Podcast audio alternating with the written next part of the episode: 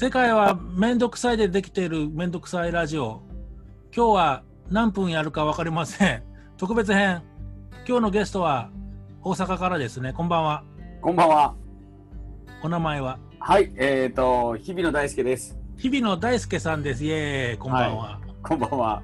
本当にね、打ち合わせも何にもなしで始めるんよ、これ。ほんまにないね、何にも。あの、台本なし、編集なしっていうポリシーでやろうかと思って。マイクテストだけやったね。マイクテストはね、やっぱりそうは言っても、あせっかく撮っていい話なのに聞きにくかったらあれかなと思って、なるほど、確かにね。確かにね。いいのが出るかもしれないもんね。いつ出るかもしれないもんね。わからん、本当それはわからん。で本当言ったら、あの俺、機材とか好きじゃん？うん。なので、なんか、ラジオ局みたいな、いいうんアンプといいマイクと、うん。なんかね、いい部屋で撮りたいとこやけど、そうか。まあまあ、でも便利になったよね、こんな。今は自宅ですか？今自宅です。自宅でいながら、東京におる俺と。喋って、まあ喋れることはね、電話とかテレビ電話みたいなのあったけど、それを、なんなら録画とかして、そ今回は音しか使わんけど、う。うん。そういうのやるもんね。すごいね。すごいよね。いや、すごいな。すごいよね。だから普通にしてるけど、うん。普通にしてるけど、あの、うちの子供とか、OK、Google、明日の天気は？とかって言ったり、うん、やってんあののやってるやん。ヘイシリ、あの、今から空いている、なんかハンバーグ食べれる店教えてとかって。すごい。うん。すごいやんか。すごい。へそれって、ーうん。あれやん、ナイトライダーやん。ナイいやいやト勝手。ビクビクビライダークビク。グビグビ回ってる。で、キッド言うて。うん。いや、どうせや喋ってくれるもん。んな、あれ。もう、すごいやんって、ま、わかりました、マイケルって言って。あれがもう現実の世界になってるっていうね。もう。で、クワちゃんあれ、シリとかうん。に、あの、なんかこう、面白いこととか冗談みたいなの言ったことあります？昔ね、なんか面白いこと言ったら面白いこと返してくれるよっていう記事を見て、うん。ツイッターとかそういうので、で、試しにやってみたら、うんなんて返したかなんて聞いたかも忘れたけど、なんか、おおもろいこと言うやん、こいつ、みたいな。言う言う。ちょっとビビったことがあるよ。言う言うなんか何やったかな？なんでやねん言うたら、うんいいツッコミですねっていう、そんなんでやるんうん、であれ一個思いし出した、あの、うんうんあの、美人だねとか言ったら、うんお上手ですねとか言う。うん なんかそういうのはなんか一個あったな。ねうん。そうか、そうか。えすごいね家ではその OK グールだ、シリだっていうのは活用してるわけやね。子供がね子供うん。があの、子供と奥さんがね。ああ、うちは、あの、まだ導入しとらんのよ。うんうん。そのシスシステムはね。なるほどね。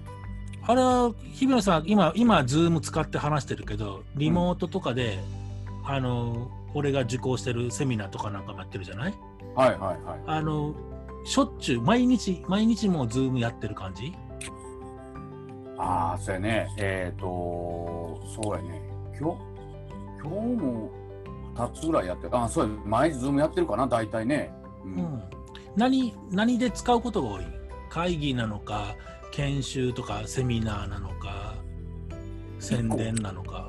一個は毎いやあえっ、とね毎日今あのねえっ、とフィロソフィー勉強会って言って京フィロソフィー。勉強会。うん。京セラフィロソフィーののフィロ臨読会っていうのを80日連続でやんねんけどそれや。とそうそうそれそれそれそれ。その今コアちゃん今手に持ってるそれ。それを80日間やんねんけどそれをうん。今朝6時から毎日ずっとやってるねで 朝6時から。朝6時から毎日。でまあ、こんなんは1時間ぐらいやんの？うーん1時間はいかないけどね。でも45分ぐらいいけるかな毎日。何人ぐらい集まるこれは9人ぐらい。いいね。でこんなんはねズームじゃないとできなく実はこれコロナの前からそれはずっとやってたのようん。だから朝6時からの臨読会とかっていうのってもう物理的に近い人しかできなかったけど、うんうんこう使うと遠い人でもできるから、うん。こういう早朝連続輪読会とか夜遅くにえー毎日ちょびっとずつ30分だけ話すとか、うんそ。んなことっていうのは実はコロナの前から結構やってて、 Zoom を使って。 Zoom 使って。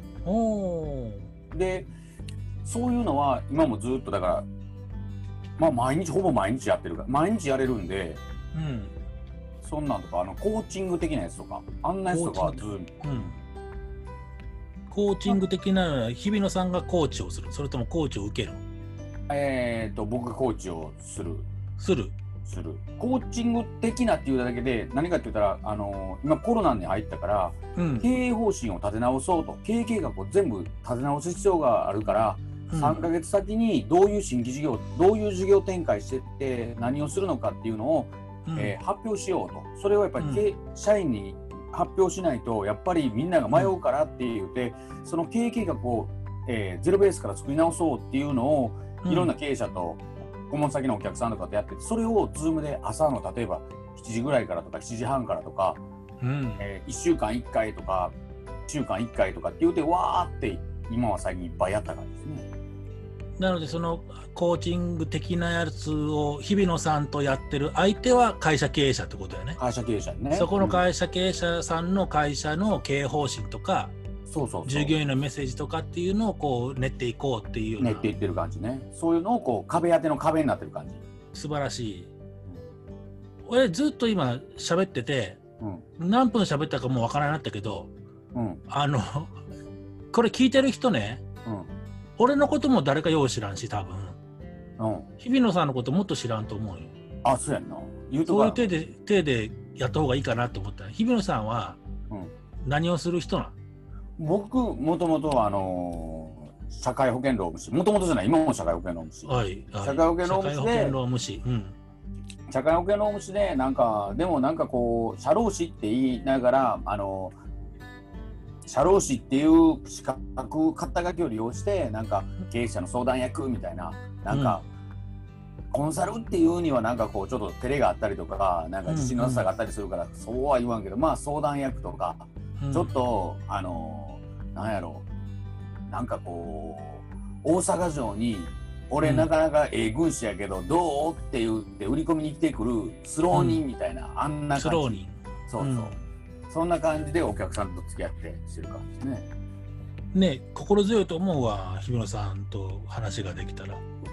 あ途中であのコンサルっていうのはみたいな話やったけど、お俺もやけど、あれよね、多分わからん、想像で言うけど、自称コンサルタントみたいなのがおるじゃん、なんか、うん。世の中に。はいあああいうのね、あんまりいいイメージ持ってないっていうか、うん。コンサルタントの人はすごいんだろうし、うん問題も解決するし、うん。めっちゃ頭も切れるし、みたいな。うん。手も速いし頭も速いしみたいな感じだけどなんかなんやろニュース番組9時のナイターが終わった後のニュース番組とかで自称コンサルタントが3億円騙し取りましたみたいな。ああなるほど。そんなんとかなんかうんああいうなんか悪いイメージがあるんかなと思って自分もコンサルタントって名乗ってはないけどねなんかそう社長の相談相手って言ってるけどね。うん。そうそうね。そう。そうやんね。なんかなんなんか落ち着かへんか座りが悪いねコンサルタントって。あれなんだよ。仕事を頼む社長経営者の側からするとコンサルタントに頼んだ方が頼みやすいんかね。こっちがコンサルタントですよって名乗った方がああコンサルタントなんですねって言って。うん。なんか何やってくれるかはっきりしそうですもんね。なんかね。うんでも俺もやけど日比野さん何やってくれそうか全然わからんって言われん？そんなことない、一緒にすんな？言わ言われる言われる。うん。言われあのーよくなななんだね。でもコンサルタントって言ったら1ヶ月30万円とかはもらわなあかんってイメージがあるけどうん。とかは例えばまあ顧問先から1ヶ月3万円とかもあるけど3万円とかやけど、でも、うん1ヶ月30万円もらったら毎月なんか確実な成果を出していかなあかんし綺麗なドキュメントも出してくれないけど、毎月3万円やったら、うん何この人自分ののなんか近況報告だけして帰ってきたよみたいな。で で、まあ、いやなんなんあの人いつもなんか社長とバカ話だけして帰っていくよねって言ったら、うんいやいやでもあの人って5年前うちが会社が大変やった時に、うんあの人のおかげでなんとかなったんよって言って。うんあのあの時はすごかったのよって。だからね、うん。なんかの時はねあんなんだけどあの、頼もしいのよねぐらいに言われてる感じの感じをキープしようと思うと、月3万円がよくコンサルタントのなるほど邪魔なんだなるほど。なるほどなるほど。いろんいろんないろんな情報が今入ってたし、なんかね、わかるわーっていう感じだし、あ3万円なんだみたいなね。うんうん、そうそう。なんか、なんか、あるある、こう、うん、どうかね。ところでね、うん、突然、ごめんね。うん。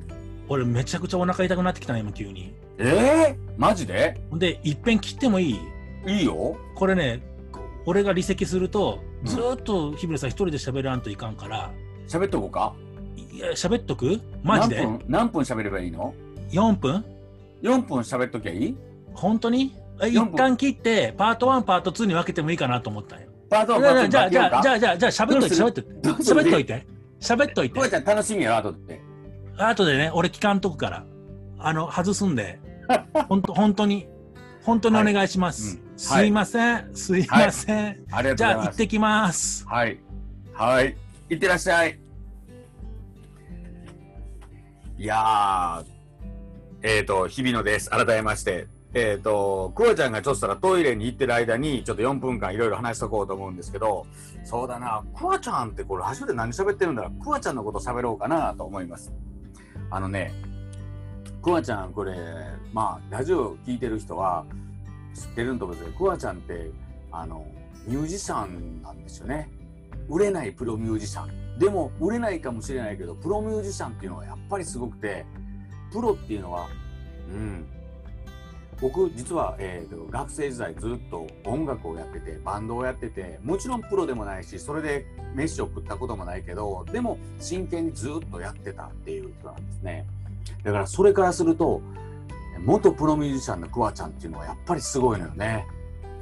で、僕の知ってる歌も歌ってないし、そんなもないねんけど、ちょっと何かをギターを弾いてみたりとか、例えばカラオケボックス行くと、ああ、すげえな、本物なんだなって思うねんな。なんて言うんやろう。こう、野球で言ったら、プロの選手ってやっぱりピッチャーやったら140キロ、150キロの球投げるって言って、普通にキャッチボールするだけで、やっぱり球筋が違うというか、違うのよね。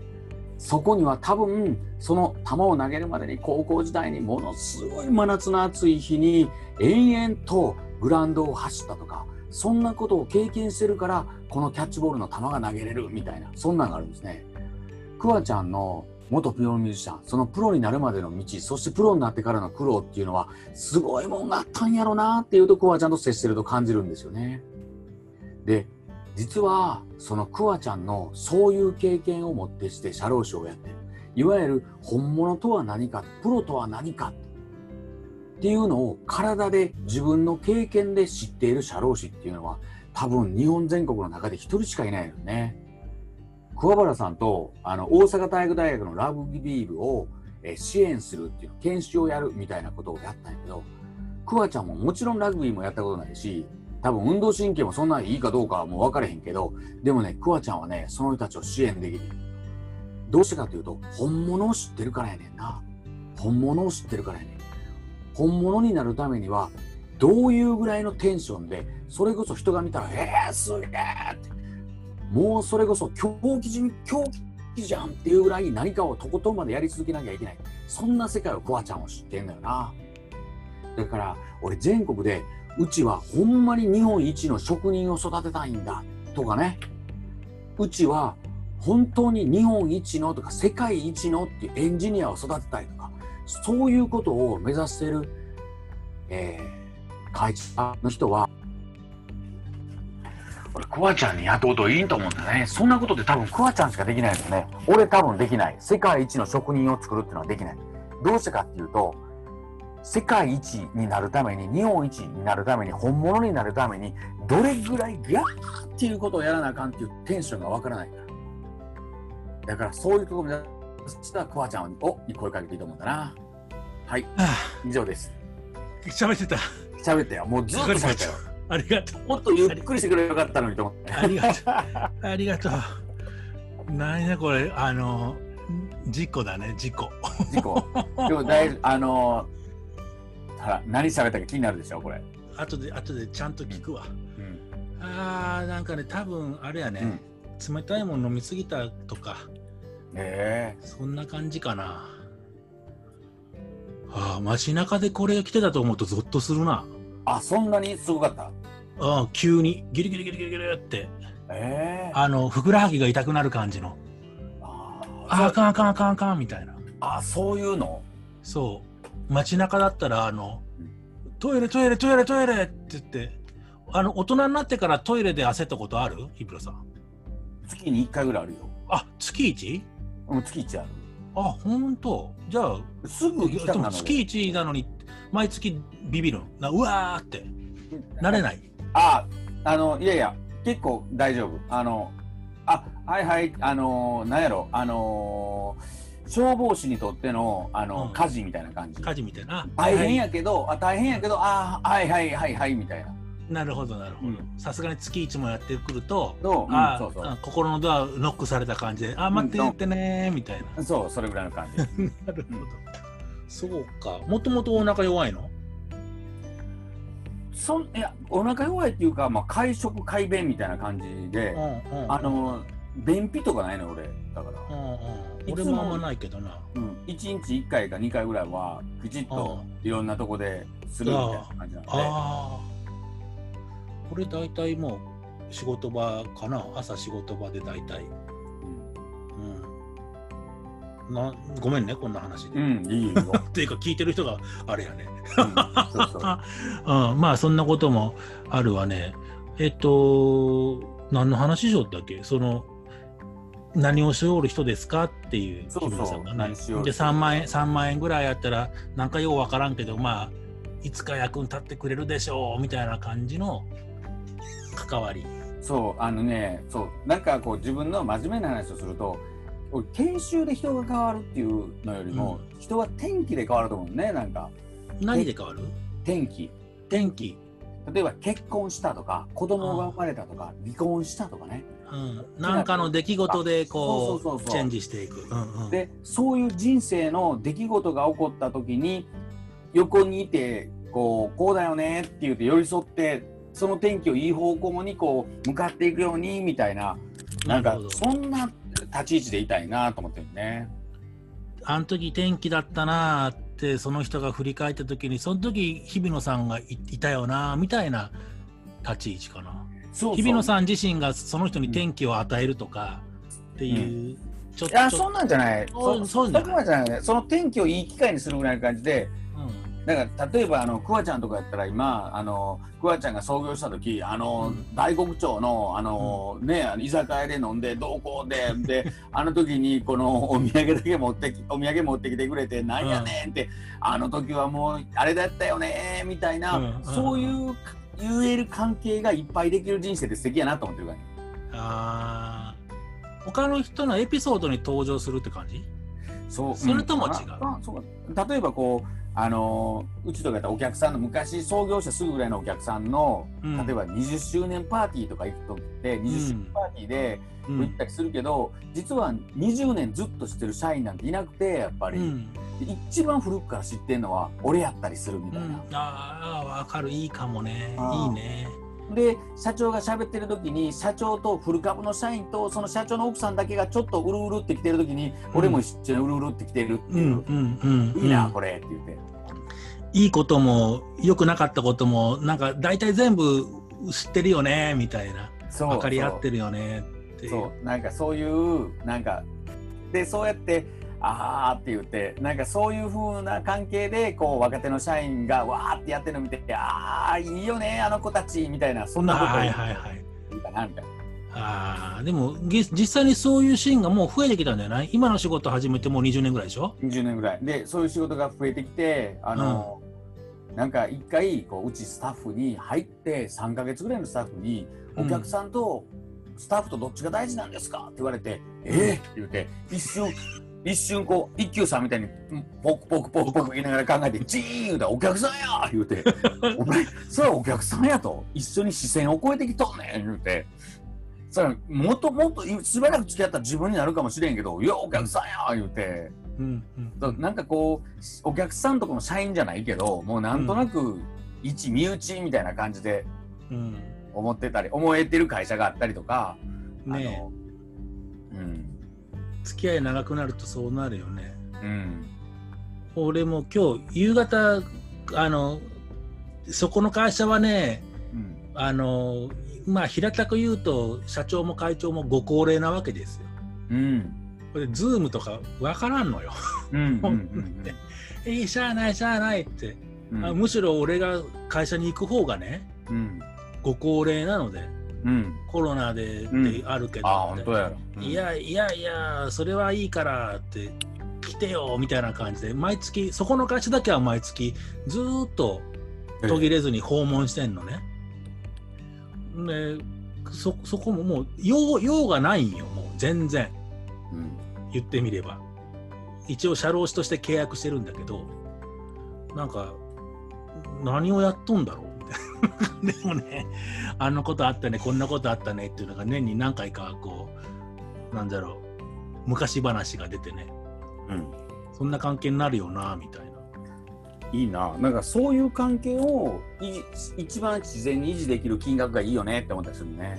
あー引き受けるのにね。うん、いやひょっとしたらそのその関係を引き受けるのは30万円とか50万円の方がいいっていうところもあるかもしれへんしうんいやいやいや1万円ぐらいがいいっていう会社もあるかもしれんしうん。あのそういう関係は実は50万円のがいいんだよみたいな時もあるかもしれんし1万円のがいいかもあるかもしれないんだよってやるかも。けど、うん。なんかそういう一番こう自然に付き合えるぐらいのね感じで。だから自然に付き合えるっていうことで言ったら成果物に対してとか費用対効果にっていうことよりもうん。なんかクライアントとかお客さん、まあ、顧問先いろんな呼び方あるけど、その彼らと俺のあるいは日比野さんのなんか中にある関係とか種類によるっていうかななんか何々を作るからとか何時間話聞くからっていう測れるもんじゃなくてうん、そうねか。なと思う料金表が作れんよねだから、うん。そうそう。ほんまやな。この前あの、んから、うんうん俺はあのい一定にしてるけどねあのいいいいねで大体あの払ってくれるのでうん。で昔契約したところは昔契約したまんまの金額で上げてないずっと。ああ、そそうやね。そういうとこあるで。最近最近ご縁いただいてって言ったら自分の中のなんやろおこがましいけど最低料金じゃないけどそういうのはちょっと上がってるんで、うん。そそこのスタートでこう言って言ってみたら、ああそうそうですかじゃあそうしてくださいっていうふうに払ってくれる感じでやってるから昔お付き合い始めたところはずーっと昔のまんま、うん。うん、やってるけどね。お金の決め方はなかなか難しいよね。難しいね。うん難しい。あの、すごく自然に関係を長続きできる金額がいいよなっていうふうに思いますね。うん。うん。それ安いから長続きするんではないし高いから長続きするんではないしっていうような感じでなんか一番ね、うん俺の友達が面白いこと言ってたのがねうん。あのその人はコンサルタントじゃないんだけどまあ、うん。え1個のプロジェクトをやるにあたっては1回2回じゃ済まない、まあうん。何ヶ月かの顧問みたいな感じで仕事、まあ、クリエイターなんだけど、うん。その人とかが報酬値決めってどうしてんの？みたいな話になった時にうん自分が朝起きて眠たくてうん。なんかああもう今日仕事したくないなみたいな日があるとするじゃない？その時でもいやめんどくさくねえよって思える金額にするって言ってた。40万とか月もらってたらいや今日穴開けるわけいかんやろみたいな。なんかこうなんていうかな。ぜ絶対そこを最優先にしたくなる金額をいただくことにしてるとか言って。へえ。面白いなと思って。うん、あそうそう。クワちゃんそれ分かる。俺40万100いくのなんかずっと思ってまうわ。今ってちょっとね多分ね音声途切れた、あクワちゃそんそれ分かるんやって。ほんで？うじゃあそれさ俺俺ってさ40万円って言ったらええー、って40万円言われたら40万円のアウトプットを出せる月もあるけど40万円のアウトプットも出せない月が2ヶ月連続とか続いたらうわーとか思ったりするんだけどあこうちゃんとだだそんなんなれへんね俺40万円って辛いわ。あの40万円の価値のある月も出せると思うねでもなるほどなるほど、価値出さないとか2ヶ月連続とか続いたら、うん。トントン休み休みって次あーってなるわ俺。あああれへんそんな。ん金額でなんとかってことはないけどね。あううちはあのいろんな金額で契約してるところがあるから、数十万ってとこもあるし数万円ってとこもあるしだけどうん。回数が違うとか、なんか、なんやろうな。そんなに、いや、どうしようこ、今月もこれやらんねやみたいな感じにはならないね。えー人事制度やりますとか、なんかこういうプロジェクト研修を毎月やりますみたいな、そういうのがそれ、それあるよ。それ、うんそれやってるから、数十万のところはそれが大体うやってる。決まって、毎月決まって、んうん成果じゃないけど、なんか、これをやりますっていうのは、あるところがそうやね。でそれ何にもなしに、ただだ相談でっていうところで数十万っていうところはないわ。そうかそうかなるほどね、うん。うん何にもしなくて、愛もしなくて、うん数万円っていうところはあるけど。大丈夫ですかって言って聞いたら、いや、いざという時役立ってくれりゃいいんだよとか言って言われて、うんねそんな感じだけどね。うんうん。そうだなうん。ほいで、まあ、し働き方とか、その、報酬みたいなね、お金の決め方みたいな話が続いたけど、その、なんやろ、いろんな仕事をやってる、まだ自己紹介の途中やと思ってるんだけど、これ、日比野さん。あそう？そう？そう、日比野さん何やってる人ですかの途中だと思うんだけど、うん。えなんかやってて、まあ仕事でもプライベートでもいいわこうこれこれやってる時間が俺は面白いなっていうのをあえて言うとしたら何やってる時間どんな仕事をしてるとかどんな人と会ってるのが面白い？俺俺俺ねちょっとぶっちゃけ言うと僕って実はデブ賞で家から出るのが嫌な人で、うん。あのあの新しいお客さんのとこ行くとか、うん。社員合宿行くとか遠いとこ行くっていうのはいつも行くのが嫌で、億劫になるやん。お億劫やし嫌ーって家で寝たいとか思うから嫌ーとか思うけど、ででいつも行ったらな大体何でも結局めっちゃ楽しかったって帰ってくるいつも感じなんですけどね、大体。でも、で面白いなーって思うのはあれやな。あの人より人より俺はこう組織かな。組織でうわーこの会社よくできてるなーとかうん。よくできた仕組みだなとかって言って例えば今度こんなん怒られるけどうん。この社長やばいよね。大丈夫？っていうようなうん。全然えちょっとだ大丈夫？この人社長でっていうようなうん。やねんけどでもその会社の中の仕組みに入っちゃうとうまくいくんだよねみたいななんかすごいっていう組織自体が人を生かす力を持ってるみたいなうん。そういう組織とかその仕組みにを見た時にはすっげえ面白い、なんか NHK スペシャルとかああいうドキュメント番組がすっごい好きなんやけど、なんかうん。そういうのをリアルで見てるみたいな感じ。あれが楽しいすごい。なんか一人あた脳内 BGM とか流れてる感じだね。流れてる。中島パピョよンパピョンとか言ってね。流れてる。めっちゃ流れてる。それはどういうこういう時にそうなりますっていう限定されてるもんじゃないとは思うけどどどういう時にそういう瞬間が現れるの？見学に行くの？そういうわけじゃないでしょ？うん見見学に行くしなんかこう例えばそれは就業規則作る時でもそうやし人事制度作る時でもそうやしうん。研修作る時でもそうやけど会社見学するじゃないですか、うんうんほんなら会社見学したらなんか違和感があるわけですよ。えーうん。なんかおかしいおかしいおかしい。なんなんなんちょっとめっちゃみごっつ自然に語ってるけどすごいおかしいよって。なんでなそれはなんかえちょっと待ってちょっと待ってって。なんかすっごい皆さん普通にしてスーツしてるけど全員右手にゴム手袋つけてんのはなんでなんて。え何か気になりますか？いやいやいやおかしいおかしい。なんか非常に違和感あるよみたいな。ああそんその右手の右手の手袋に発見する自分っていうか発見する瞬間がおもろいってこと？そうもっと広い？いやいやそ発見するそれも自分あ俺ってあいいとこ見てるよなって後からは思うけどあでもえ、え、ちょっと待って、ちょっと待って、なんでそんなことしてんの？とか、例えば、なんかすっごい、ろまあ、真面目に言うと、労働時間めっちゃ長くて、残業がいっぱいいっぱいやから、早く帰ろうなあかんのに、うん。なんでこれにすっごいこんな手間かけんのって言って、うん。なんなんこの作業に意味があんの？とかっていう、すっごいなんかこう、違和感がある。うん。すっごい、なんなんて、なんでちょっと待って、ちょっと待って、なんかすっごいペンダコがすごいんやけど、全員。うん何なんそのペンダコは？みたいな。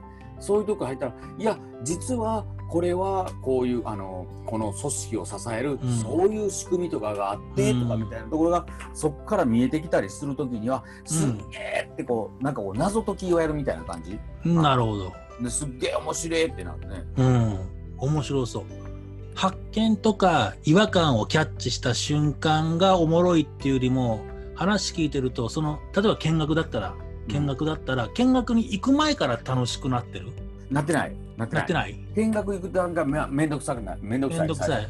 見学始まる始まってうん。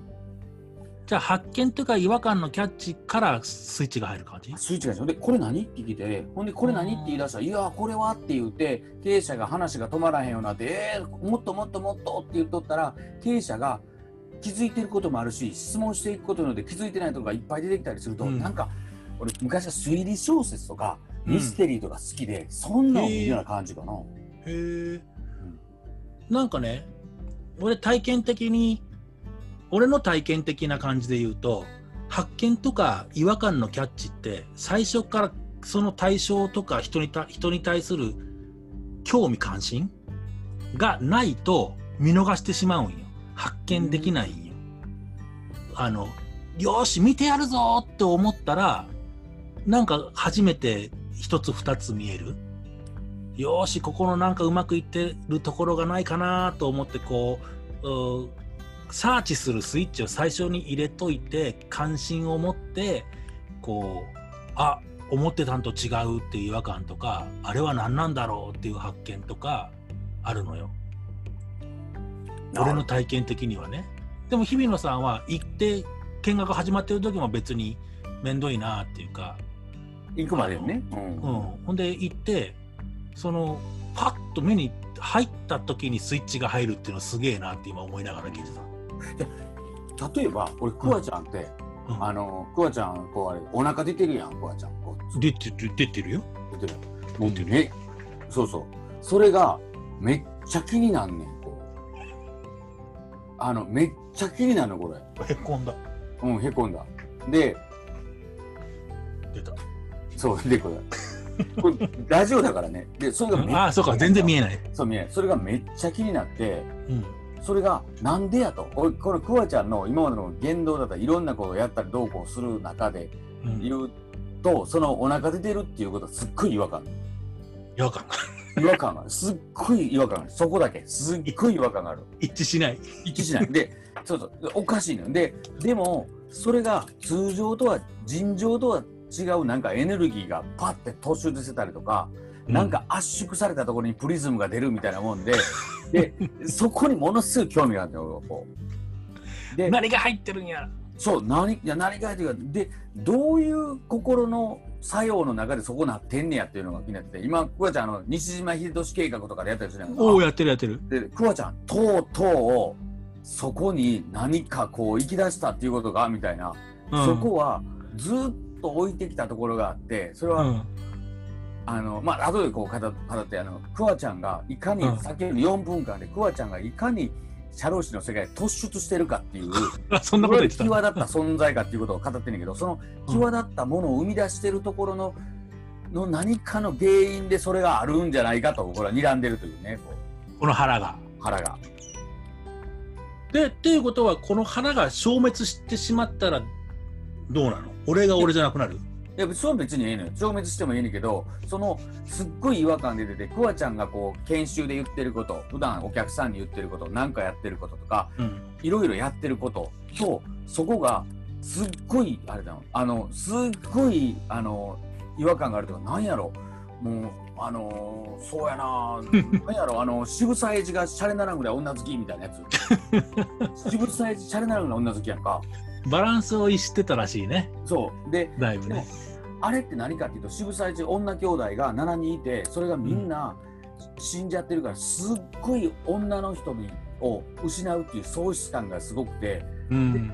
その女の人が失う子っていうのはものすごい喪失感があって、すごいだからそこに対してバランスを取れなくて、だから多分あの、富岡製糸場もできたと思うし、なるほど。ものすごい女遊びをするのの一面が好情報やと思うし、表裏一体というか、表裏一ね、体やと思うので。現れ方がまあちょっと違うけどって。ちなみに俺一人っ子なんやけど、うん。めっちゃ女好きなんよ。うん、知ってる知ってる。こ れどういうことなん？え？どういうことなん？俺、女兄弟はおらんで。うん、いやそれそう女兄弟はそれそれはクワちゃんそれはあれやんもう元から例えば神様が例えばクワちゃんミュージシャンでこうやってやれたとかもうん。それ女好きがもうちょっとなかったらなってないの？なあ、そうかな。でもね、あれよ、ミュージシャンとかうんその音楽を始めるエレキギターを手にしたのは何でですか？女の子にモテたかったからですっていう答えが多いじゃない？いや、さ、そんなことないよね。おそそんなことない。そんなことない。で、本当に。もうジョン・レノンになりたかった。うん。いや、それはそうわかるんです。そ、そんな感じじゃないよ。音楽にほんまにハマってなかったら無理やから。うんせやけど、ライブを、なんかこう、ちょっと頑張っちゃうとか、ちょっと、あのー喉から血出るかもと思うけど、シャウトしちゃうとか、うんちょっと調子に乗っちゃうやん、こう一調子に乗るよ、乗る乗る。乗るやんか。でそれがこう、その調子乗ったところが、なんかいつの間にかこう、いろんなものに化けていったりするみたいな。あーありがとうね、今こと言葉をこう濁してくれてね。今すげえ、すげえ伝わってきた。えーえーで、そういうのがあるやん、その調子の。で、それが化けてくるのがあるから、うんうん、とか思ったり、いや、まあでもなんかその、そうやななんか、クワちゃんのそのお腹みたいな、そうそういう、なんかこう、違和感のところがすっごい興味があるというか、何かあるんだろうなと。なんでこういうことになるんやろうって知りたい。あ 俺も研究しとこう。今、ほら、渋沢栄一ってファーっと、ファッと出てきたじゃん？うん。あのー日比野さんは、その、なんやろ、過去の偉人、偉い人というか、歴史上の人物とか、うん。すごくこう、いろいろ詳しいっていうイメージが俺にはあるんだけど、うん。いつ頃から、その、昔はほら、探偵推理小説みたいなの好きだったってあるけど、なんか、あれかな、息子さん。んはほら、ちっちゃい頃からうん戦国武将好きでとか言ってるけど、あ、あそんな、あ、ないな。あの、あれあれ、あのー、一個は、えっ、と、司馬遼太郎が、あの、うん高校の先輩やってる。はだから司馬遼太郎の本は高校に全部あったのとでそれと、あのー家で、えー、とおかんが新聞は読まないんだけど左折は読めって言って産経新聞やねんけど、産経新聞のもともと記者やったから、あ、うん司馬遼太郎がよくよく登場してて。うん、あの産経新聞の社説とかにそんなんでこうでで司馬遼太郎のやっぱり龍馬が行くとか、うんあのあんなんを読んでいった時とこかに高校生。高校生の時に最初読んだからほんで高校出てから大人になってからもいろいろ読んでいって、ならなんていうの渋すあのし司馬遼太郎のやつってこう魅力的なやつが一人じゃなくていっぱい出てくるやん。うん、こうですっごい偏った個性的な人が出てくるあのうん。大村益次郎とかもそうですし峠。あ峠なんかあ峠、峠は河合次之助や。うん、と家臣。家臣ね大村益次郎家臣とかもで峠のあの河合次の人なんかもうめっちゃやっぱこいつってクラスにおったらもうイエーみたいな感じやんやばいよ。この、馬上少年すぐの短編集のね、うん一番最初が英雄児って言って、うんあのー、河合次之助の話なんよ。うんこいつはとんでもない英雄かもしらんっつって。うんで、不幸があるとしたら、小さい国の英雄だから、うん。ひょっとしたらこの英雄は国を栄えさせることもあるかもしらんけど、うん。国を滅ぼすかもしらんなみたいなそういう予言をする人がこう出てくるんよね。ああなるほど。うん、まあこれたったこれだけのね短短編だけどね、これこれ好きよ。これから多分峠になったんじゃないかな。なるほどな。峠ってもう公開した？映画。まだしてない？まだしてないんちゃうかな。してたら見ようと思って思うけどな。今年って言ってたもんね。うん言ってた言ってた。コロナで延期になったんかな。あそうかもしれんね。うん、ちょっとまあまあまあいいわ。ほいでほいで。司馬遼太郎がゆかりがありでで高校の時に龍馬が行くとか。アンナが好きになってっていうのもあるのと、なんやろな。れそそういうのとあとあとはでもあの陽明学が好きになって、それ11年か12年前に陽明学が好きになってうん。で陽明学関連の人というところでわーっと陽明学が好きになって、陽明学が知りたいから陽明学を信奉した人をこう知っていったみたいなことでうん。になった。うん、そうやんな。なんか陽明学はどこでどこで出会った？陽明学は俺あの清和塾清和清塾で和塾稲森さんの。稲森さんで、うん稲森和夫が陽明学をやってで稲森和夫の考えを理解するのには陽明学を言うといい勉強するといいよって言って先輩とか勧められてで陽明学をこういろいろ勉強していくうちにあのズドンとハマったんねやっぱりねう。んうんうん、ズドンとハマった面白くてでもうただそれは今あのそう今遅遅ればせながら子供がワンピースにハマって図書館で借りまくってきて、めっちゃ読みまくってんねんけど、うんまああんな感じかなよみたいなやり方がよ。うんうんワンピースバーってハマってるようなテンションで読めがってでもワンピース今読んでいったら途中でちょっと飽きてきて止まんねんけど陽明学はそれが止まれへんかったとか言って止まらん、キリがないよな。それがない。面白い。これあの、ちょっと、あれですよ、これ。青読めたいで。うん、これを読み直して、うん読み読み直そうと思って。この間、あの、吉田松陰講座ってやらせてもらって、ああ、そうそう、あやってたね。うんで、応陽明講座っていうか、陽明学講座みたいなのをやれるようになりたいなと思って、うんうん。2時間ぐらいでね、おうおうおうどうですかみたいな。うんで、ちょっと、あの、岡田武彦先生のちょっと読み読み直しようかなと思って。うん。吉田松陰も面白かったよ、やってて。俺が一番面白かったわ。そう。うん。クワちゃん、吉田松陰、陽明学者って吉田松陰が一番好き？やっぱり。陽明学者としてはあんまり見てない吉田松陰のことは。あ、そう。うんううん。ん。そうじゃないんだね。よしうん、吉田松陰が陽明学者っていう感じには見てないかな。なるほどね。うん。でも、多分に陽明学を信奉してる人っぽいけどね。そうだね孟子が出てきて、大学が出てきてってね。うん。あるけど。そうか。清和塾で応用明、陽明学。ほいでいっぱい本を読んだりとか。本読む以外に何かやってるの？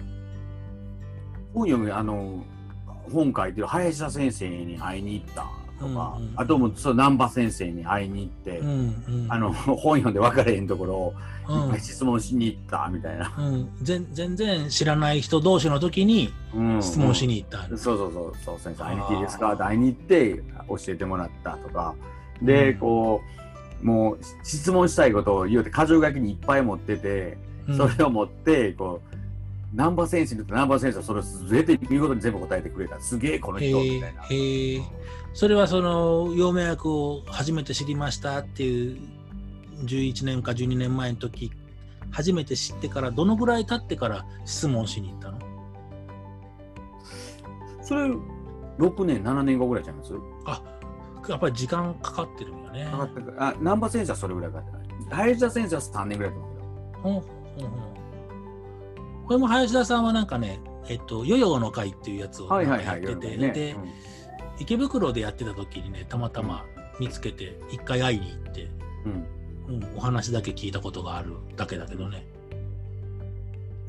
そうか。これは、あの、ちょうど、だから12、3年前に論語、論語をやり始めて、やり始めてというか、ちょっと、教養を身につけたいな、みたいな感じで。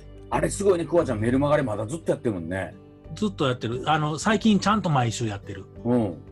あの、俺あれ、来るもん、こうやってね。あ、ほんとほんとそうそう、来るもん。ですげえなと思って思ってるよ、ずっと。あれ、跳躍してるでしょ、ちゃんと。うん。跳躍やな、ほんまにね、あれね。跳躍。うん。いやなめんなとか書いてあるからね。うんあれすごい、クワちゃんのあれすごいなと思って。でもあれ、あの、あのクワちゃんのやるのと、あの、ラーメン食べたのをフェイスブックにあげるのと、あれ、同じクワちゃんやな、あれな。あ ラーメンで、あれや、金網、金網。うん、金網ね。焼き、焼きます焼き。ますね。うん、焼きます、ラーメン。そう。そうなんよ。同じ、同じなんですよ。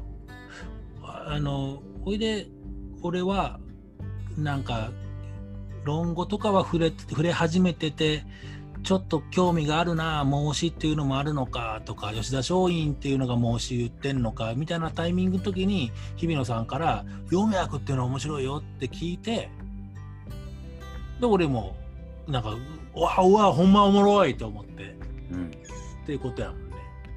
あの、南波先生が、うん陽明学やり始めて50年超えてんのに、うんまだなんかドハマりしてる感じがするでしょ。するする。あれが、あれやんな、もう。あれがもう、あの、南波先生の言うてること、ドハマりしまくってる時の南波先生の言うてることはもう難しすぎて理解できないんですけど、うんあの、ドハマりしてるあれがすごいな。うん。すげえなと思って、あの、この人間をここまで夢中にさせるかみたいな。ね。うん。まあこれ聞いてる人で、えー興味ある人は、陽明学って太陽のように明るい学問、ね、を陽明っていう人。陽明学太陽の陽明るいで学問ってか陽明学。難波幸雄先生。難波はあの難しいっていう字が難波の難ね、うん。でうん。難波は波か。波ね。難波幸雄まあ難波幸雄先生行人弁に正しいかそう、行人名正しいね。で男男。